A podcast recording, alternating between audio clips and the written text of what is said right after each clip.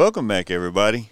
Man, Chancey, I think we might have had a little bit of a of an absence here in our recording. Uh, being though the last time we got together, I guess was March. How's everything been since then, bud? Oh, it's been good. Yeah, Brad. Yeah, it's been a while since we got back in touch, but you were busy all summer long baling corn stubble, and then school started, and then fall started, and everybody got busy. And the fall and the spring's always my busiest time of the year, and yours as well, farming as you do. So things Well- have been good. It's been hectic. Men- to mention baling corn stalks, we had quite the drought over here since the last time we talked to you.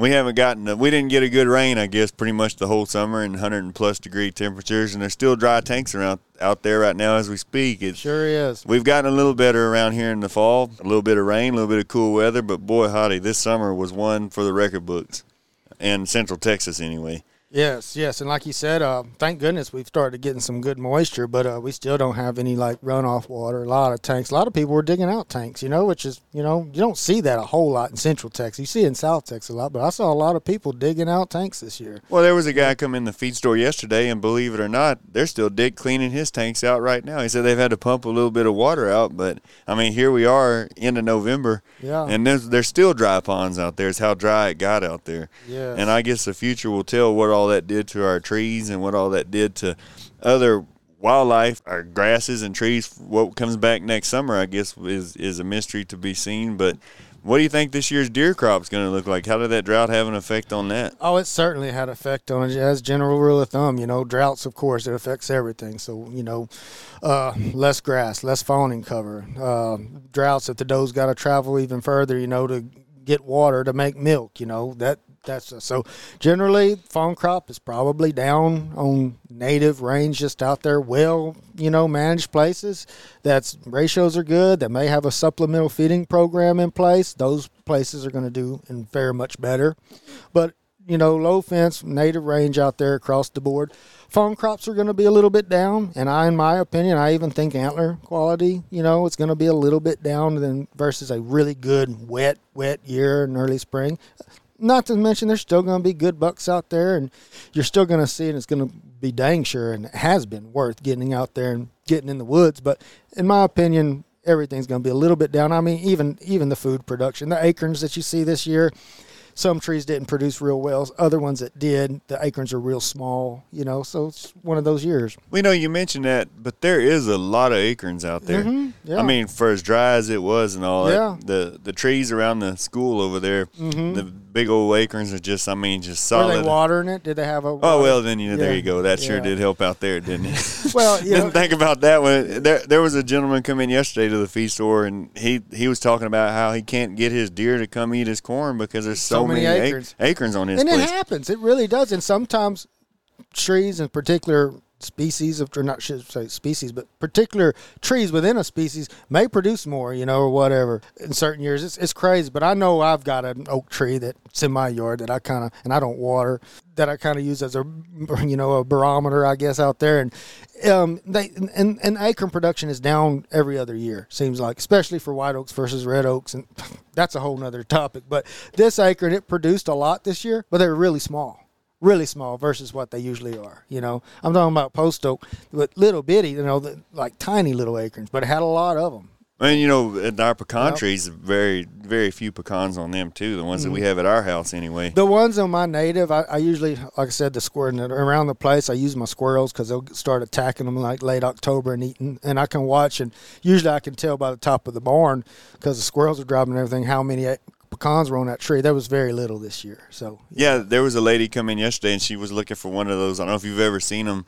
The things that you roll on the ground to pick Oh, up yeah. pecans with, you know. Yeah, And uh-huh. I said, "Man, your trees had that many pecans." She said, "No acorns." She said, I, "She said my yard is just full of acorns." She said, "I'm going to pick all those things up with that." I was like, Oh, "Good nice. lord, boy, that's going to be a lot of work there." But it surprised me because I mean, it- you would have thought as dry as it was, and I guess that just shows how deep those oak roots go. And not only that, too, I think timing on certain range. it- You know, we were dry overall, but so much of that stuff in crop production as well as you know, if the timing is right, it can still be dry. But if you get at the right rain at the right time, you know, and you don't have wind conditions or whatever, you know, oaks being pollinated by wind pollinated, you know, that can have effects. So a lot of times you can have local conditions as well. You know, And it was, you know, there were times in the summer where if you were under the rain, Yeah. it did come at the right time, different places around here. Yes, it was very spotty. You know, some people. Well, you, there you are in Marksville. I mean, you saw how this summer went.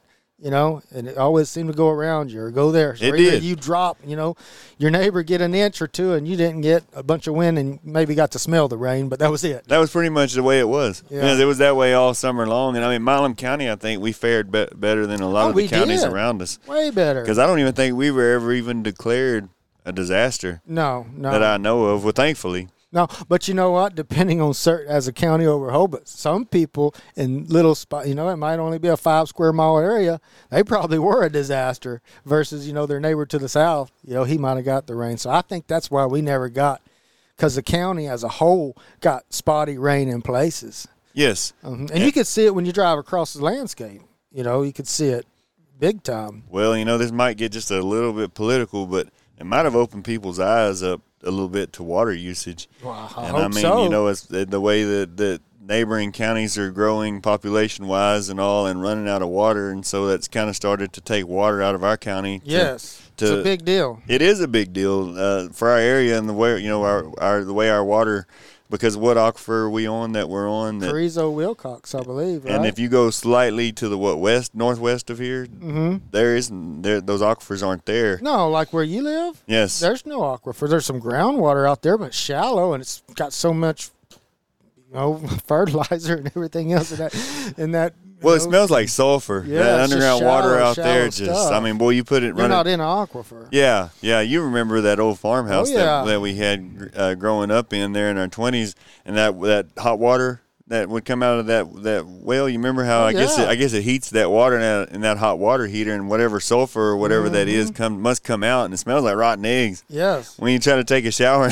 Yeah. and that stuff, that old hot water coming out of there, uh, man, I don't know what. The, I guess it's sulfur. I guess is what's in that water. You know that's I think it is, and you know that happens on a lot of people that have wells. You know, even deep wells, it can happen. You know, especially in the summertime, it seems like it's more prevalent. I don't know the exact science or chemistry behind that, but I know exactly what you're talking about, and I think anybody that's got a well has experienced it and probably know what you're talking about as well. Yes. but you know, back in your country, in the black Blackland, it was all. Uh, People got their water from cisterns. You know, it wasn't so much groundwater; they catch it off the roof and it run into a That's cistern. right. and that's how they got. Yeah. They'd have to dig them cisterns with bricks and man, it's just you know there there's a lot of low low spots out in a lot of our fields and stuff where there used to be houses. Yes, and that that were bulldozed and covered up and now where those where those underground cisterns were you know starting to cave in. Yeah, and uh, there's still one place that has one of those old cistern brick you know cisterns Oh, yeah. on it yeah. Well, the house we grew up in in Earlton, they had one. You know, and that's where they got all their water from. It's piped off their house, went in their cistern. That's what they drank out of, bathed with, everything. you know I mean area lakes record lows and I mean there's I doubt have even recovered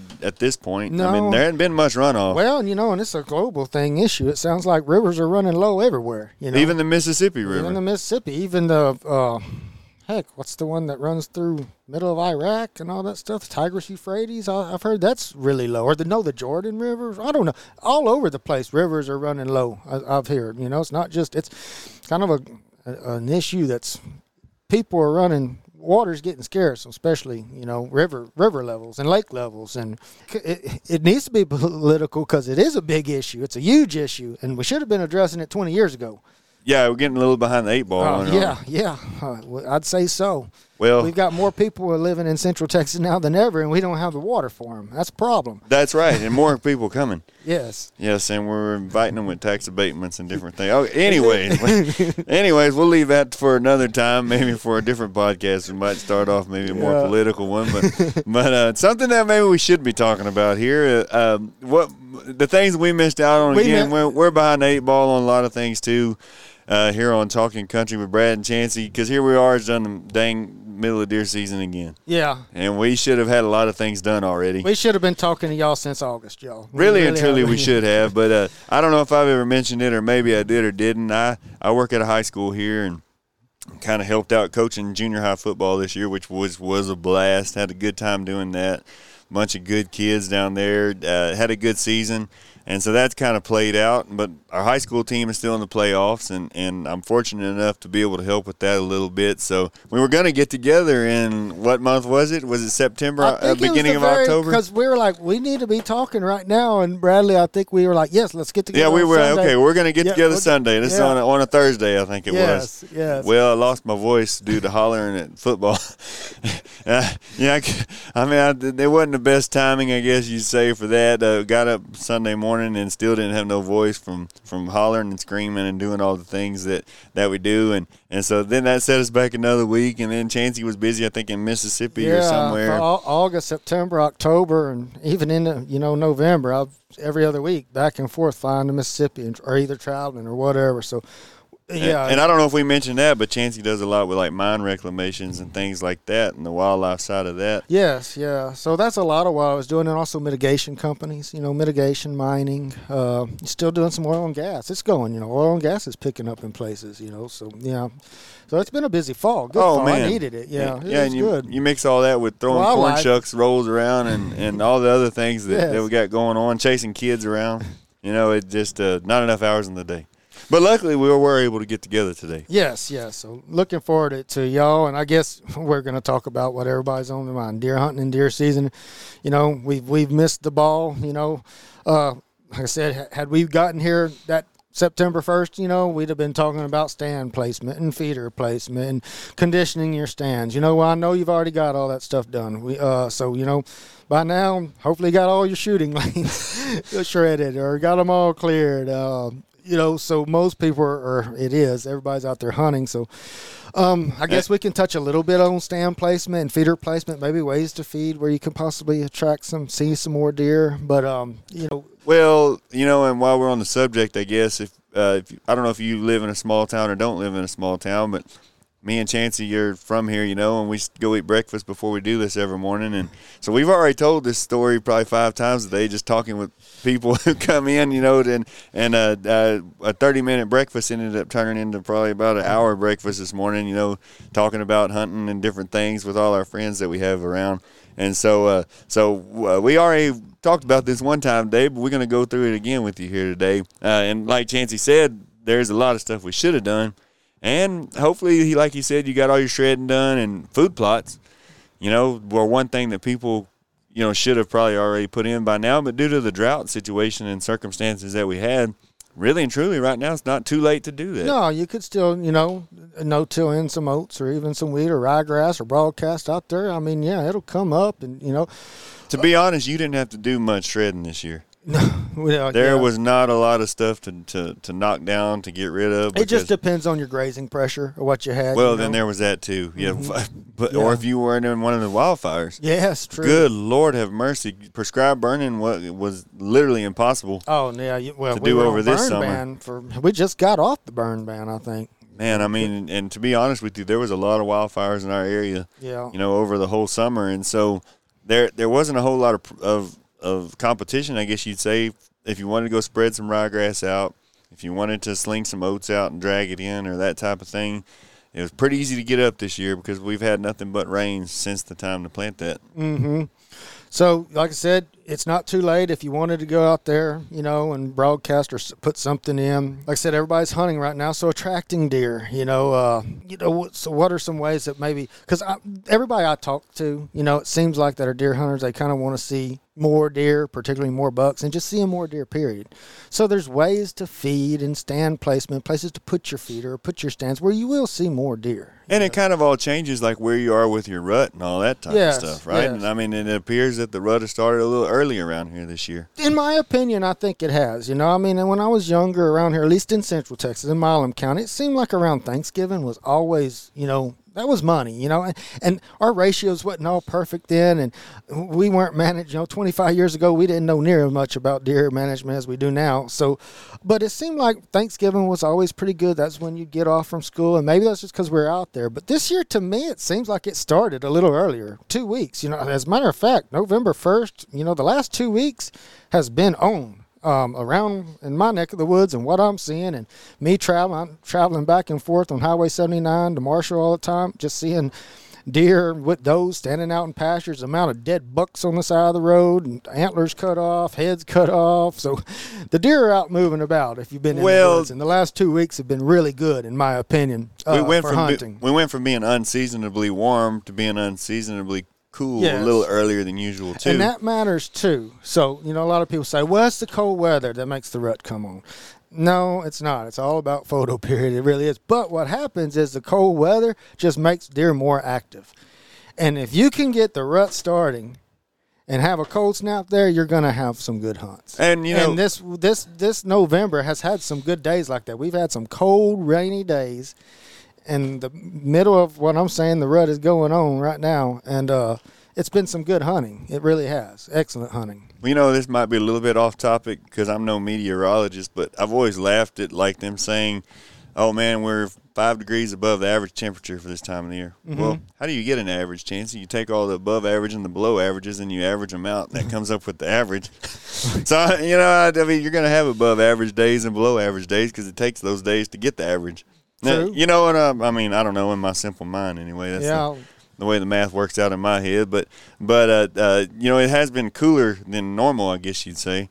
yeah. Well, we had our first, uh, not a frost. We had a hard freeze the other night. You know, I mean, what was the last Friday night? That was, which is kind of. I know. I think we're supposed to get a freeze. You know, every round the second or third week of November. Yeah. You know, our frost.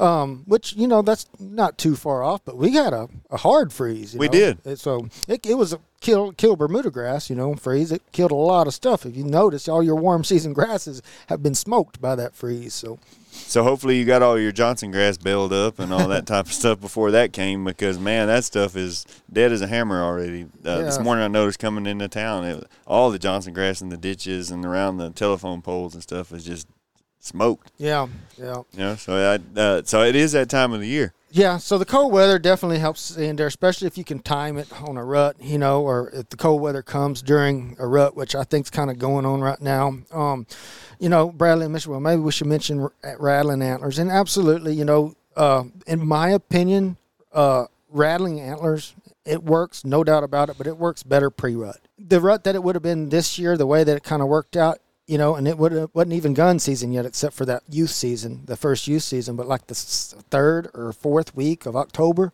would, in my opinion, this year would have been the time to get out there and really, really start testing. And one day it might not work, but you know, take you several days there and just go out there and test it. Because I tell you, when it's hot, it's hot. And in my opinion, you could bang two sticks together and they'll come running in. You know, when, when it's hot, it's hot. Because it's really hard when they're running and going, because you're not going to rattle one off of a doe once he's standing there. But, you know, if they're really, really going and going, yes, they'll respond to it. But to me, it works better when right before the does start coming in to estrus and all those bucks are just sitting here. I mean, they're ready to go. They're ready to go. And, you know, they're just waiting. If you have a buck that you're after, you know that one lives in a particular area, you can sneak into that area. Always hunt the wind. Sneak into that area, and don't even have to get in there too far. Just take a, a shed antler and just sneak in there a little bit. This would have been, you know, probably three weeks ago or something, right? Maybe end of October. Bust brush. Just make a racket, or even just take a shed antler and act like you're making a rub on a tree. Just take that antler and rake it really hard, and that's all you do, and you'd be surprised the response you get. Well, you know, you mentioned even like when you've been walking through the brush before, like not Yeah, not necessarily year- hunting, but you know, Yeah, doing like every- like like mitigation work or something. Well, every year I do a bunch of orchid surveys for Navasota ladies' tresses, and their bloom periods at October and November. So nine times out of ten, I, well, no, all the time, I'm usually out there doing surveys. To, I mean, the end of October, and I can't tell you how many times I've been on some of these mine properties or something. You know, there's a thick brush or a bunch of eastern red cedar, and usually it's a little cooler, so I might have a Carhartt jacket on, and sometimes you just got to bust through that brush, you know, or maybe something's in the way, and you're you're just making some racket in the woods. Is all you're doing. Yeah. And hear something and turn around and a you know 150 inch deer or 140 inch deer come run right up on you looking at you you know? And just from just from rustling through the brush. yeah because they're just they're, they're they're ready man they're ready. And what they're doing is they they're hearing all that brush busting they thinking something's fighting and they thinking there's something missing out on you know? And i'm not saying it happens all the time but if you've been in the woods enough right at that time period you know what i'm talking about You really do, because you could be building something or cutting down something, maybe not chain something, but I mean just making racket in the woods, like you know a deer would be hustling around or fighting. You can attract them like that. And like I said, um, when it's on, it's on, and it works phenomenally, and it's something you can do all day long. You know, but the t- windows there's narrow. And know. just to clarify, that's more of a pre-rut thing. I think, in opinion, I think it works better. Like once they start really running and going, it's hard to get them. You know, they're going, they're on the move. This is like right before when they when they're just waiting, waiting for maybe that first one to come in. You know, when it just it hadn't gotten hot yet. Um, they're they're out of their bachelor groups for sure, but they're just waiting for that rut to start. That's when I think it works the best. You know, like when we were in South Texas, it seems like around Christmas was always the rut was going good around Christmas. That first week before Christmas and week after Christmas, but man, we would get out there, try to the very first weekend after Thanksgiving, you know, and go bang antlers and just try it, check and see. Sometimes, you know, but you know, maybe that second week of December, that first, you know, the seventh, eighth, and ninth, you know, it just would be really good, you know. And when you'd have a day, and it can change. Like one day it's just great, you know, and you rattle in ten bucks or something on a big place in South Texas, and the next day you might only get one. You know, mm-hmm. that's how how it can change. But give it a try. It works. And don't get discouraged with it first, you know, but just keep trying and just kind of keep that in mind, timing it wise. Um, Well, you know, one thing that it is time for around here, and unfortunately super expensive this year, is feeding corn. oh yeah, yeah. It- you know, I, I don't know if there's like a better place that people maybe should have put your feeder at. You know, I mean, Well, I'll tell you right now, for hunting deer in this time of year, probably the very best attractant out there is corn. You know, especially if you got corn in a spot that's near a food plot or an oat field. And, uh, so this kind of goes back to you know stand placement, feeder placement. Let's just start with corn feeders. Okay. Depends, bow hunter versus rifle hunter. I'm talking specifically about rifle hunters here. Rifle hunters, you need to be able to see. You want to be able to see. The more land you can see, the more areas you can see, the better. You know, increased chances. A lot of times they'll, I see a rifle, they'll put their stand, but they'll put the, the deer feeder, they'll clear a little area and they'll put the feeder right in the brush or right next to the brush, real close to the brush, or, you know, they'll clear out a 30 or 40 foot little area in the brush and put the feeder in there. And so it's kind of surrounded by brush you're kind of limiting yourself on you're limiting you yourself. You're limiting yourself for that, and then not only that, the deer don't like it as much. And the reason they don't, deer are edge species. So when they are forced to put their head down and they're close to brush, not saying that they won't use it. You'll still pull deer and you'll still see deer, but you won't see as much. Because number one, they feel a little bit unsafe. If you were to back that feeder about 30 yards away from the brush line, or even 40, get it off the brush line, but have it within, say, 40, 50 yards, I promise you, you'll see more use. That's just one thing about putting a feeder there, that having uh, think keep that in mind, but also something that, you know, I don't know, for anybody that's out here that doesn't believe in attracting deer with bait, you may not like this, but I'm telling you, it works. If you're not against feeding corn, then and you've got the areas to do it and your place is set up like it and you've got maybe your stand is sitting on a road where you can drive in or so you can look both downs the road or you're hunting a power line right away where you can see down a right away and you've Or if you have an edge of brush, edge or, of brush or say you got a food lot plot that borders the edge of brush take you a, a tailgate feeder put on your atv or your road and start attracting those deer pre-season.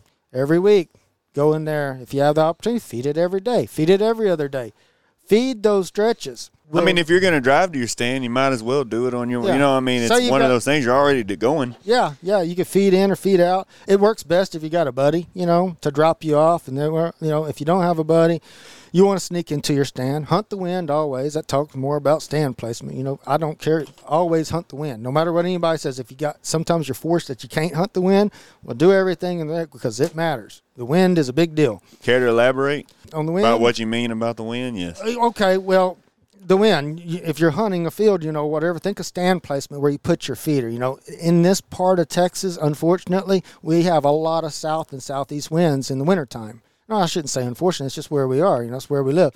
And in my opinion, a south wind, deer don't move as good on a south wind. You know, Typically, it's warmer. it's typically warmer, but you know, so you want to think when you're thinking about stand place, think about your dominant wind. So you probably want to stand that you can hunt a south wind and you're not affecting where you're feeding corn or your feeder, but you'd also maybe like a spot or put another stand or something else, another location where you got a north wind because you're going to have those north winds, and that's when you want to get out there, especially when you get those cold north, drizzly, rainy days. like right now. But right now, I'm telling you, man, a cold, dri- not not bitter cold and not like pouring down rain, but a drizzly, cool north wind day. That may be one morning where you want to sit in your stand a little bit longer that morning, or you may want to just get out there maybe a little bit earlier in the afternoon, or better yet, pack you a lunch and just stay all day long because on those really cool, drizzly days. It just seems number one, the last two weeks we had several of those days, and so the rut was going. So if you were hunting on any of those days, you know what I mean. It was a good day, and uh, the cold just makes them move, move more anyway. Uh, just, just you know, the cold weather just makes deer more active. Well, you know, and back to uh, back to when you're talking about that tailgate feeder. Yeah. I mean, you hate to say it, but I mean, it is almost like feeding cattle. I mean, they get used to you coming. Well, like it they, is. You can train them. I mean, they hear your, Yeah. they hear the spinner going off, or they hear your four wheeler or, or gator or whatever you have it on.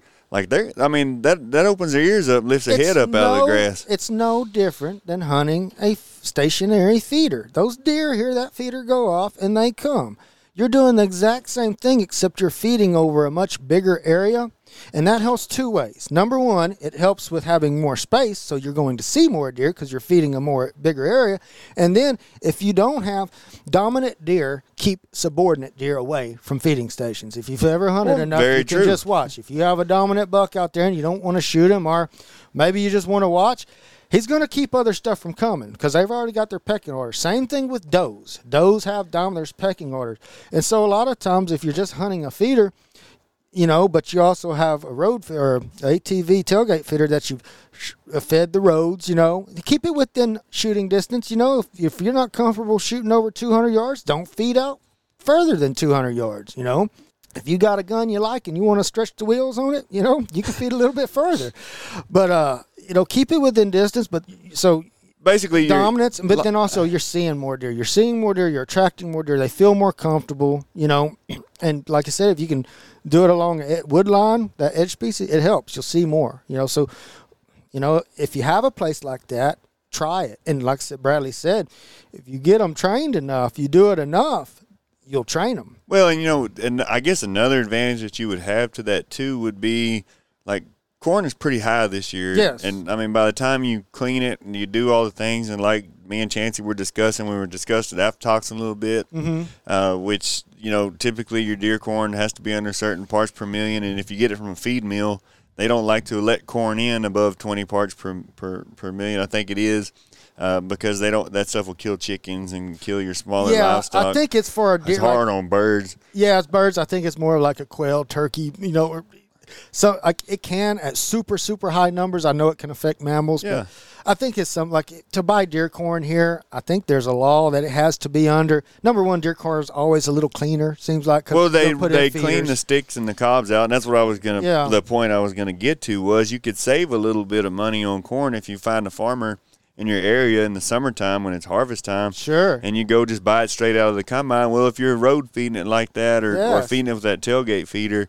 It's not like putting it in your deer feeder and leaving for two weeks and then hoping that a cob don't stop it up. You know, it, your little little spinner feeder, you put one bag in there. If it stops up, clean it you, out You can buy again. a 50 pound ATV feeder, or I call them ATV. It's a tailgate feeder. It goes in your receiver hitch. If you hadn't seen them, they make them in 50 pound for hold a bag of corn. They make them in 100 pounds, probably even 150, but they're worth the money and they work. But just make sure if you buy one, get the one that all of them have a little remote control, kind of like a sprayer or something. Get the one that has the uh, the spinner and the motor, so when you're not feeding, it sucks up, so corn can't drop off, drop out. You know. So basically, they make a little mechanism. It's got a little motor on it. So when you hit the button to spin, it spins, but when you let off, it closes. And so you're not banging and driving down the road or the trail or whatever, dropping corn out where you don't want corn.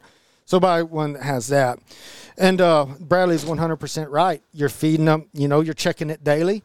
And so Yeah, you know, there's you're- no, there's no, room for worries. air, no bat, no Yeah, there's dead not- battery, no anything. There's nothing worse than going out there and you think everything's right and you've checked your batteries and you go and you go out there and you sit and the feeder don't go off.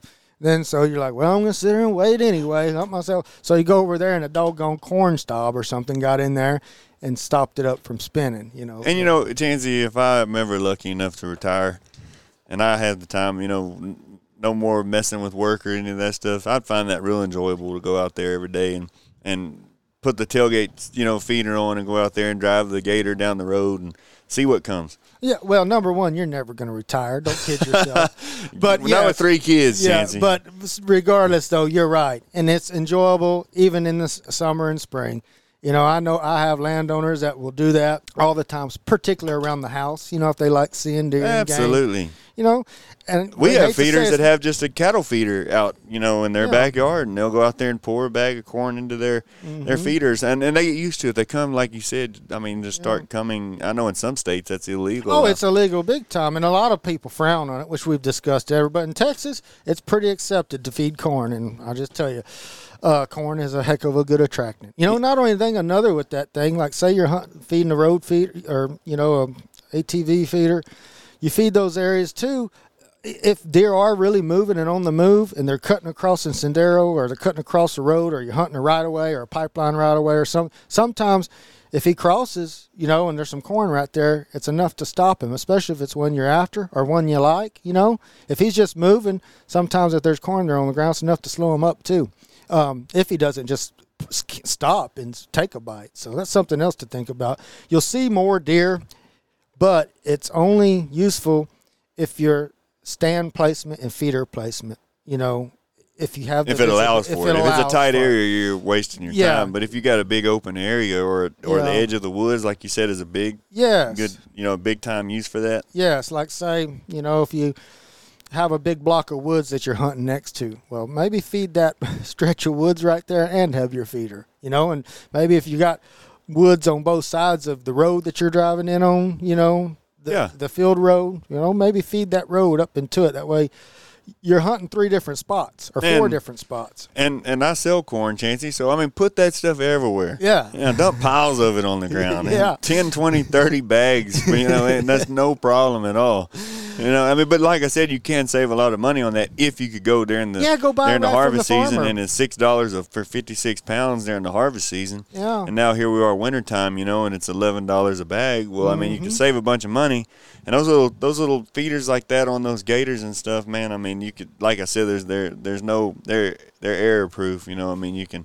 You catch them whenever it stops up or something. So a little bit of corn cob or a little corn stalk here and there ain't gonna, you know, matter amount to much. No, no. And so you could put your high dollar corn in your deer feeders, and you know, Yes. and, and and maybe set them to go off half as much or something, and Yeah. supplement with those little little road feeders. Yeah, I, I think that's a good thing. Like I said, if you're particular, if your place allows it, you know, as far as setting and timing, you know, how much to feed corn wise, it depends on how many deer you're coming and utilizing, you know. How much to feed is all dependent, you know, well, because you don't want corn sitting there, you know, sitting on the ground for a long Well, period of time. especially if when it's raining, like it. this time of the year, it rains. You know, every seems like once or twice every other week, Sure. and so I mean, water and corn don't really mix too well. No, no. Then you got pig issues, you know. So Oh, you and then wanna, you- yeah, too want much, the you deer get to clean hogs, it up. yeah. Yeah. So Yeah. you want the deer to clean it up and be gone. So you know, set your. That's another thing too. Sometimes I think people set their feeder too late. You know, in the day, like it goes off maybe thirty minutes before dark or something. That's in my opinion a little too late because uh, in my in my thought process, you want you know at least an hour and a half. So the deer have time to come and do their things because deer are crepuscular. I'm not saying they won't move at nocturnal, but hogs get so much pressure around here. Most time, you if hog comes to the feeder, it's right at dark. You know, especially if you shoot at them and hunt them. So having it, the feeders go off or feeding a bit earlier. You know, say if it gets dark at five thirty, you know, be feeding. You know, f- uh, four o'clock, three forty-five, something like that. And while we're on the subject, I mean, do you see any advantage to morning over evening or evening over morning hunting, or is it does it just kind of if you when you have time, it's fine. Yeah, my opinion, no. I can't. I, I mean, I've killed and seen beautiful deer in the morning. I've killed and seen beautiful deer in the evening. It's about being out there, you know, and, and hitting it right and hunting those days and, and going consistently. Yeah, it might be the first or second or third day for you, but the deer, if you're hunting a particular one, he don't know it's the first day or second day or third day. I mean, so just getting out there in the woods, get in the woods as much as you can. And like I said, Well, so many the weather's people. right and the wind's right, you know, a morning hunt, in my opinion, is just as good as an evening hunt. The most imp- important thing, in my opinion, is hunting the wind. A lot of people make mistakes not hunting the wind, especially if you've got deer that are have had pressure. You know, if they've gotten a lot of pressure, are you hunting an area where there's, you know, basically a lot more pressure?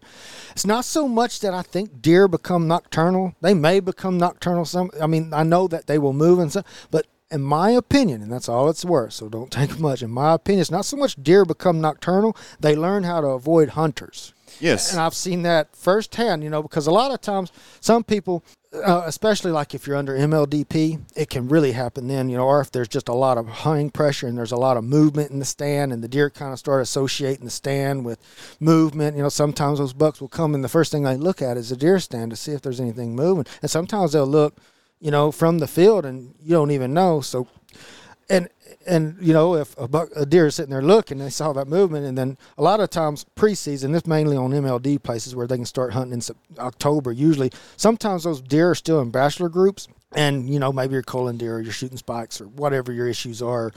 You're shooting bucks you know in october and or you need to get rid of some deer. But sometimes you shoot a deer or those bucks are still in bachelor groups in and maybe one of them you won't you shoot. Well they don't all come out once. They might have been together but usually one comes out and then you know a few minutes later a few seconds later they're coming on a trail. Well if you shoot the one that comes out his buddy that was behind him just associated with that i think they learn you know, and they even kind of will learn to associate bad things with certain places. So that's where I mean they kind of learn to avoid deer. Uh, uh, and I've seen it firsthand because we had a deer that was coming like crazy, but the same thing, that stand had gotten a lot of use. We'd killed a lot of deer out of it. And the buck that we were hunting, he wasn't coming no more. He may, uh, just wasn't seeing when we were hunting. And we were hunting, hunting him. So, but the way that we ended up killing him was we just moved over and we started corn feeding a sendero about 100 yards away and built a brush blind you know He'd already learned not to come by that stand. yeah i think so they learn so it's not so much they become nocturnal it's because they learn how to avoid hunters you know? Right. so you just got to outsmart them you out hunt them and so we road feed that sendero a little bit had that brush blind went over there sat popped right out like nothing was there and we busted him so You know, you mentioned that too. I mean, even like a lot of people this time of the year won't even allow like hog hunting Mm-hmm. in their on their places or stuff simply because they worry about like scaring deer off. And I think it's, it holds some validity to it. I really do. You're hunting a game animal that you know designed to be hunted. Basically, I mean they're a prey species, so they associate stuff, loud noises. Uh, you know they they react and can become habituated. And you know, shooting all the time and running dogs all the time. You know, and that's why a lot of people don't. You know, I'm not saying it's going to run every deer off your places, but it'll definitely change up habits. Well, you know, as odd as it is, we didn't see a wild hog all summer long out in in the Blacklands where I'm at out there.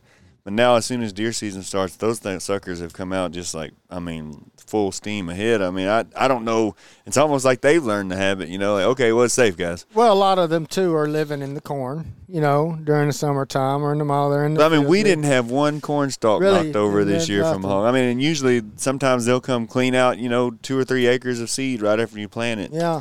Well, that's another thing too. Same thing going on with my neck of the woods. You know, and those hogs travel. They move, man. Like they're living in this place during the spring, and then they move and they travel long, long distances.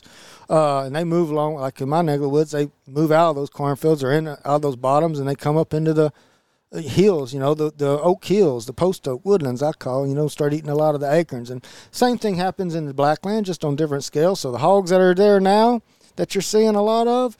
It's very no telling where they came from, you know, up creek or down creek or across, you know. So they travel and move. So Yes, and then there, I guess it, everything freezes too, and it gets cooler. They're moving around more. Mm-hmm. You know, looking for different food. I mean, looking for acorns and oh different yeah, things like that. And, so. Hey, and also we're talking about attracting deer. Well, guess what? The more corn you feed, the more hogs you. And there's not a doubt in my mind that our deer hunting strategies, our feeding, our supplemental feeding, our corn feeder has made our hog problem worse. Not a doubt in my mind. You know? oh, there is no doubt. no doubt about it. So, you know, if you know, generally, but you know, depends on your goals. I mean, some people like to shoot hogs, and you know, if that's the thing, then you can build feeders and put feeders and make them hog friendly, I guess. But generally, uh, deer don't like to feed around hogs too much. That's why another th- thing, you know, if hogs are a problem, if, you know, you, you may have that chance. You know as well as I do, if hogs are camped out at your feeder and you're waiting on deer, generally the deer won't come. But if you're feeding using road feeders and you're using a, you know, got a clearing good for your, a big enough clearing for your feeder, generally, if there's a hog there, then the doe, bucks or somewhere or doe will go eat on the road or eat on the sendero that you fed somewhere else. So that just helps seeing more deer, seeing opportunity. Right, and you know, like you said, that deer hunting is a billion dollar industry, and there's a million different attractants and things that you could buy. Yeah. You know that, that that claim to attract deer. I mean, as far as like I mean, protein really and truly now, I guess, would be about the least uh, opportune time to be doing that, right? Well, yeah, I don't think they need protein too much now. Like, um, it depends. It depends, as we talked about, but pro like feeding protein right now. That would have sure trying- been good this summer. Oh yes, you needed to be. Boy, feed- this, summer would have been the best possible feed time that you could have supplemental feed from January to August. That's Yeah, the, as dry as it was, you know, I mean, very little would've helped. stuff out there for them to eat. This is like if there was ever a year to supplemental feed, it oh was yeah, probably this year. Yeah, no doubt about it. No doubt about it. Almost statewide. But right now, you're trying to hunt deer. You know, you're trying to track deer. Well, if you got, you know, free choice supplemental feed out there. Excuse me, whether it be cotton. Well, you shouldn't be feeding cottonseed now anyway. But say you got supplemental feed out there, free choice supplemental feed, and that deer's if they have learned to avoid hunters, well, why would he go, you know, eat out of this whirly corn feeder that spits eight percent protein out on the ground when I got I can eat steak all night long, you know, or in the oh, mornings very over here? Because most time people, I don't, you, most people don't hunt around their protein feeders because they don't want they want the deer to come free choice. So if you're feeding protein right now and also trying to kill deer, You don't want to makes it a scare them off of your protein feeder. No, you don't want them to, you know. So I don't generally, number one, the deer don't need it as much unless you're under special circumstances. So it's deer season. A lot of the deer have gotten fat already, you know, and the bucks are made for it. So uh, they're attracted uh, to corn right now. They're really, you know, they're running, they're rutting, and they need energy. You know, stay warm, energy, and corn gives them that.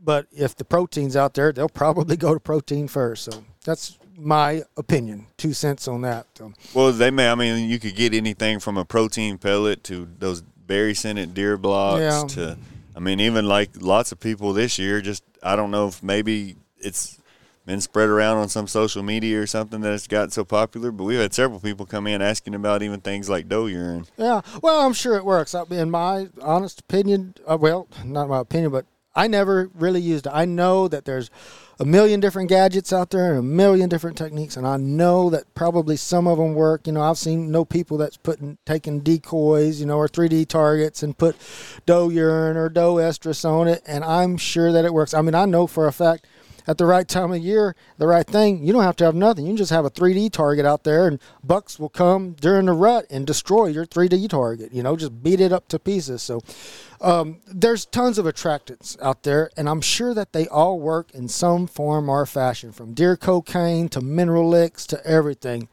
But um, I guess it's important to remember that. I mean, you could just use what you have as far as like the like you said the cover and things like that and, and I mean that's about as big of an attraction Yeah. as there is yeah, water using your cover, yeah, water. this year usually it's not a big deal but even in our neck of the woods, water is generally not a big deal, you know. Um, but yeah, in South Texas or in West Texas or in places and it's dry and you don't have windmills out there, yeah, water is a huge deal because deer have to have free surface water. They have to. They have got to have free surface water. So yeah, if that's an issue around here, Central Tech, for the most part, water is not too big of an issue. But in my opinion, it's hard to beat corn. It's cheap. Hunt the wind, use corn, spread it out there, position your feeders right, and um, it, try to sneak into places. Be sneaky. Think of your setup if you're going to sit in the trees, or even if you're going by yourself you're going to go sit in the stand. Have you a parking spot? Have a place that you park um, that's away from the feeder or away from the stand and a little trail cut and limbs so that you can walk into your stand downwind and you don't spook anything that's out there from wherever you're trying to feed. So, you know, try to be sneaky. That's that's one of the most things. Hunt the wind, be sneaky, use their attractants.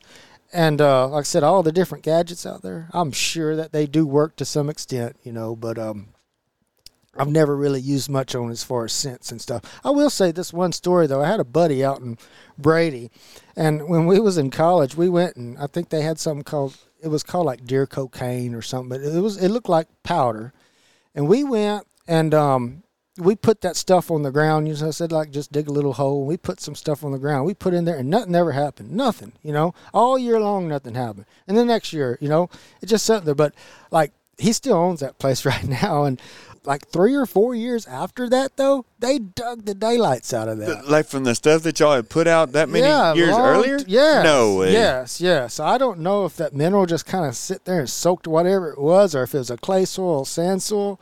But yeah, they didn't mess with it at all when it's just sitting there. But like when it was gone, like you couldn't even tell anything was there. So that was one of those things I always put in the back of my mind. I don't know why it happened. I still don't have an explanation to this day It just must might have been a year where they needed whatever mineral that was there. Yeah, and I don't even remember what it was. It was something like that, though, man. Like I said, this twenty years ago, and I think it was called like deer crack or deer cocaine, but it was a powder. It looked like sugar, basically. And we just poured it on the ground, you know, over by one of his feeders.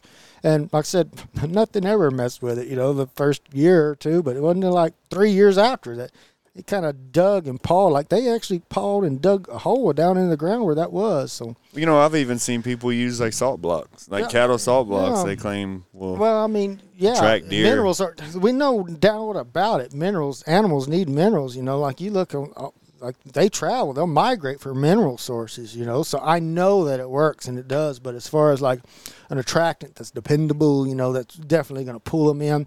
I'm sure, absolutely. You put it out there with everything else, and it can't hurt. You know. But like I said, the ones that I've always used seem to work the best. It's corn. It corn's just plain good- and simple. corn's pretty good, and the more you can get it out there and spread it, spread, especially if you got food plots, you know, you know, hunt in conjunction with it. Uh, And like we mentioned, it's still not too late to put a little ryegrass seed out or something No. like that if you wanted to. mm-mm. Oats, yeah, easy to plant, easy to get up. oh yeah, and the deer like it too. Yeah. They, they'll they'll utilize it. Yeah, yeah. And so I guess while we're on the top, I mean, got that topic pretty much covered for today. Maybe we can talk a little bit about like which deer should you actually shoot. Hopefully, hopefully, hopefully we're too late on that for you. Yeah, and you know you've already got something for this year. Uh, but I mean, it is still the middle of deer season and all. yeah. Well, which deer to shoot? Okay, so well that has one hundred percent to do with what are your goals, and not only that, what are your goals, and number two, you got to ask yourself, are they realistic? You got to have realistic goals as well. So For the area that you're in. Yeah, so you know what deer to shoot? Well, it just depends. It just is that simple. It depends on so many different things, and we could probably spend a whole topic on just talking about which deer to shoot. But And if we ever get enough time to get together more often, maybe we could do that, Yeah. Chancey. But well, I, yeah, well, maybe we'll maybe we'll talk about the next one or something. But just to kind of briefly say it. So yes, thinks about think about your goals. Also think about. You hear so much, you know.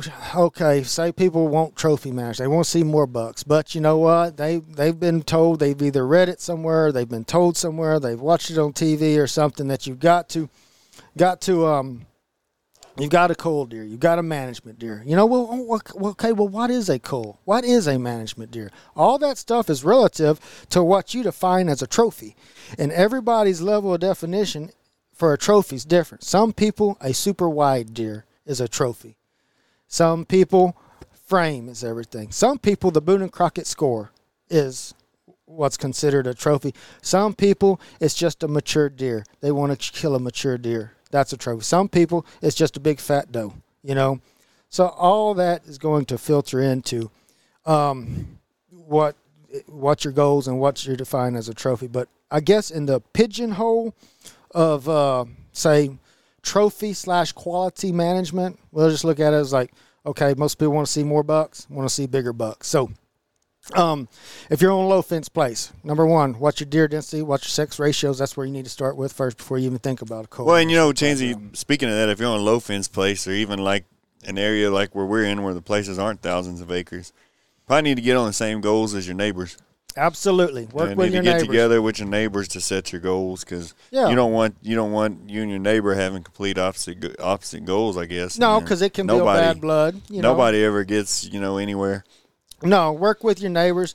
You know, hopefully you've got good neighbors that you can work with and y'all can get on the same goals. But, you know, I hear so much time, especially in low fence. Well, I need to shoot all my spikes. You know, I need to shoot. And there's a lot of research that shows this, but there's, I've got landowners that shoot spikes and they grow big deer, and I know landowners that don't shoot spikes and they grow big deer. And um, so that a lot, has a lot more to do with, okay, for this year, is an example. A lot of times, in my opinion, and I think over years I've proven ninety percent of your spikes out there are first set of antlers, yearling old deer. When I say yearling, I'm talking about eight, 18 month old deer. Most of your spikes out there are yearling deer.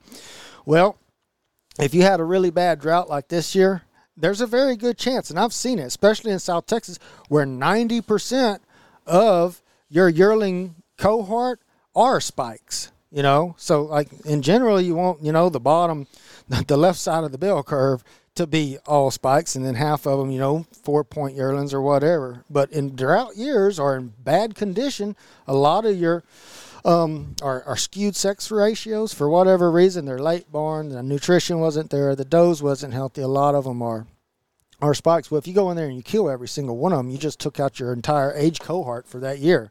Because if you're on low fence property and you're not on a big property, but you have a big enough property that you hold some deer, every one of your yearlings that you have out there more than likely was not born on your property. It came from your neighbor's property or downriver or upriver or across because like we mentioned before, those little those does will drive those little buck fawns away.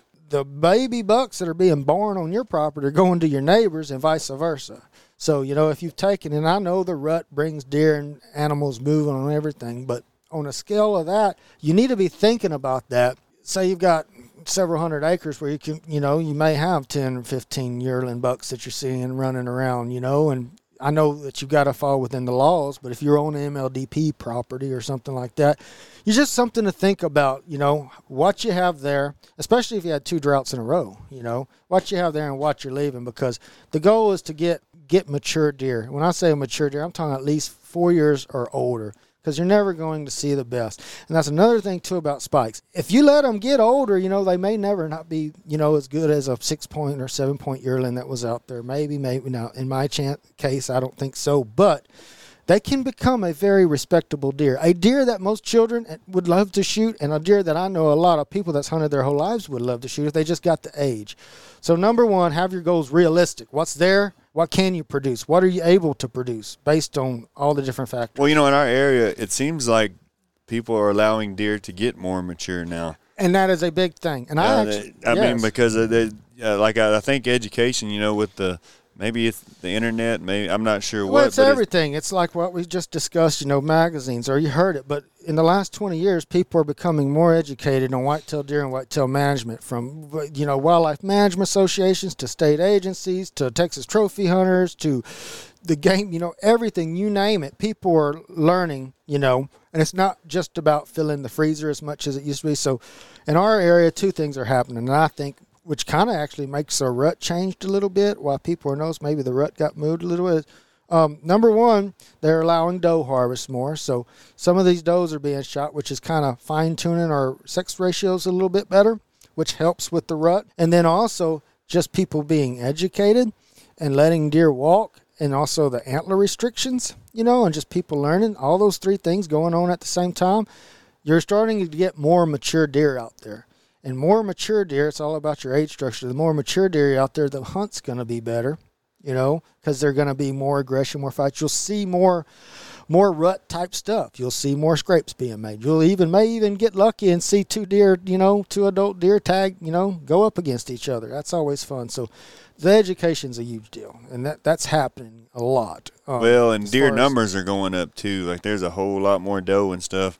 Yeah. And just as you get more deer, well, then there's going to be more mature deer eventually too. I yeah, guess. especially if not everybody's out there just you know whacking you know the ones and the yearlings and the two year olds are getting older, so having the goals and then okay, so if it's not a spike, then it's okay. Well, maybe you know shoot everything that's not a ten point after they get three years old. Well, in my opinion, that's a mistake, and I'll just flat out say my opinion and what I think, and this is what people consider you know the definition of a trophy. Well, to me the definition of trophy i am a uh, frame guy. I am a i am a frame guy. I like big frames. The amount of bone on that deer's head is important to me. Not so much the score. A big framed beautiful deer you know has really good beams good wide mass. And so from a standpoint and then also the shape. By the time a deer gets like three years old so like i said sometimes you hear people say oh well if they're eight point at three years old shoot them that's a mistake in my opinion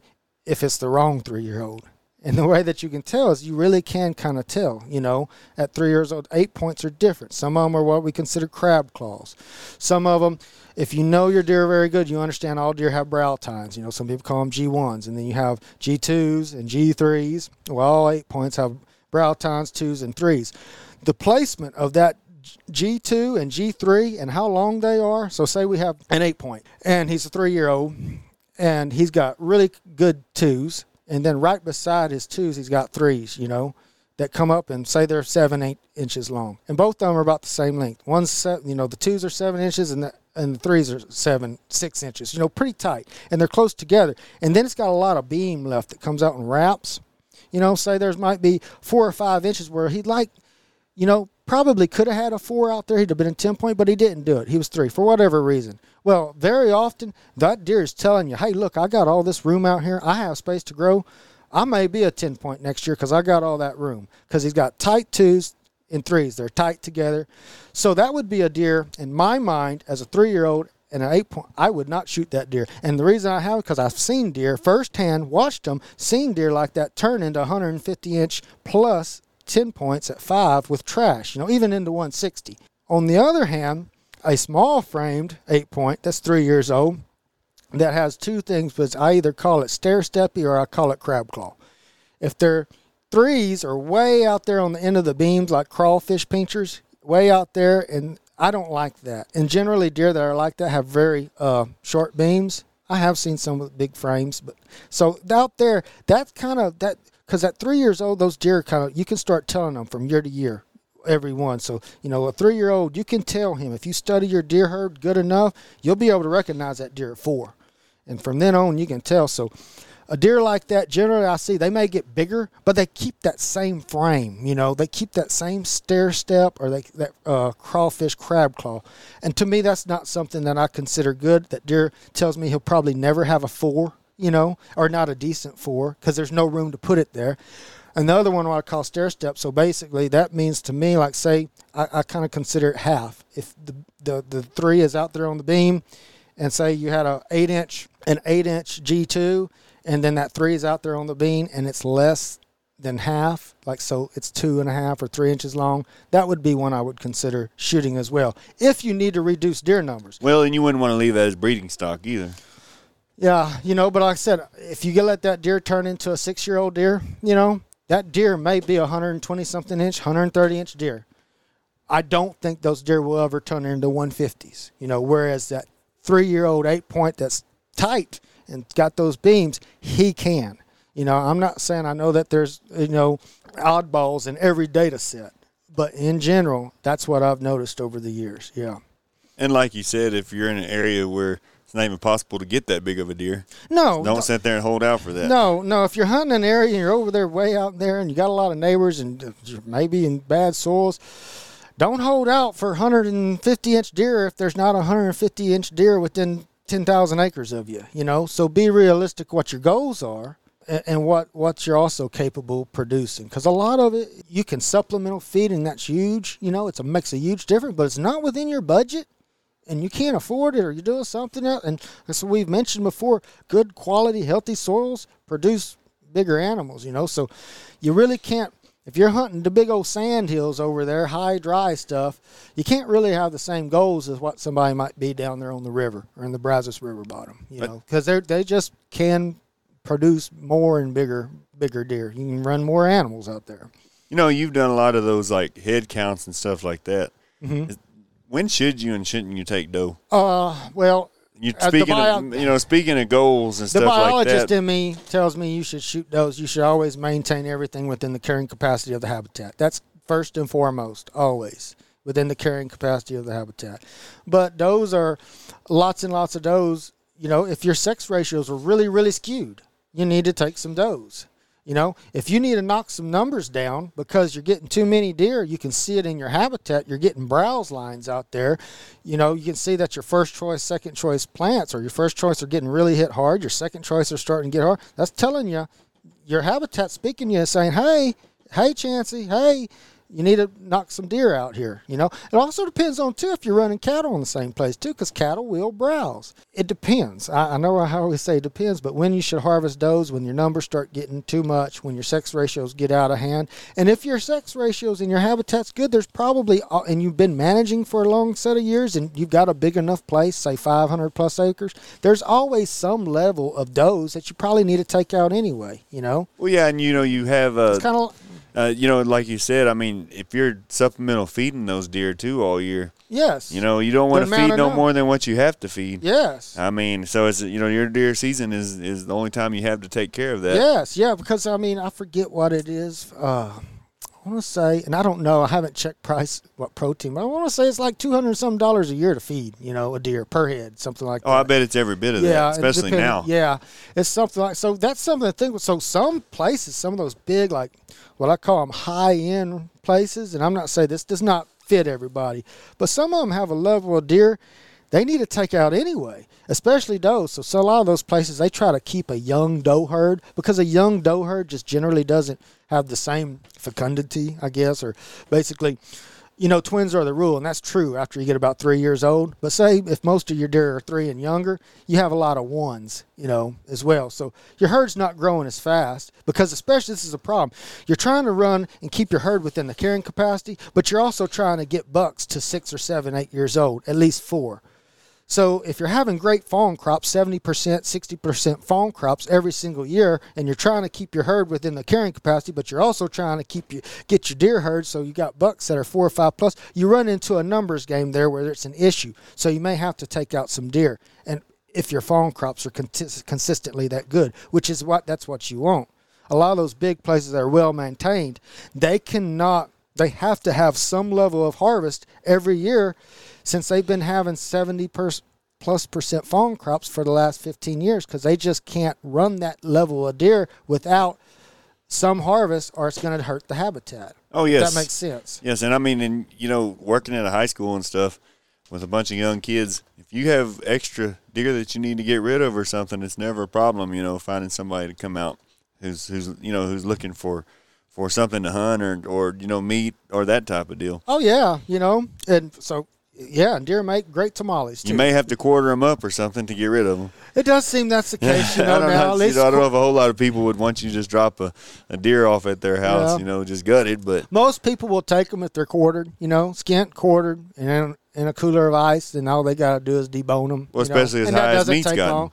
Yeah, Yeah. it is. You know what is beef now? Five dollars something a pound, and so you know a, a three-year-old doe generally, you can probably get thirty-seven to forty pounds of hamburger meat off of her, depending on how big she was, something like that. And then you got the back straps and the tenderloin. I mean, you're looking at forty pounds of meat, you know, off of a two or three-year-old doe, something like that. sure. So I mean that's quite a thing, and you know people can take them, and you can make deals with your buddies, you know. And if you got a buddy that his wife makes tamales or something like that, you know, give them a deer, and you can get several dozen of them, and they can sell the rest or whatever. You know, there's ways to get rid of them. You know, if you do have excess you need to kill, and you can't eat them all yourself, there's always somebody that'll take them. I would think. Even that, that donate them to a church or something. Surely a church will would take one or know a know somebody that needs it. And you know, if it's a small community like this, you know, and everybody knows everybody, you know the people in your community that need it, you know, Sure. and, and would appreciate it. So always keep them in mind as well.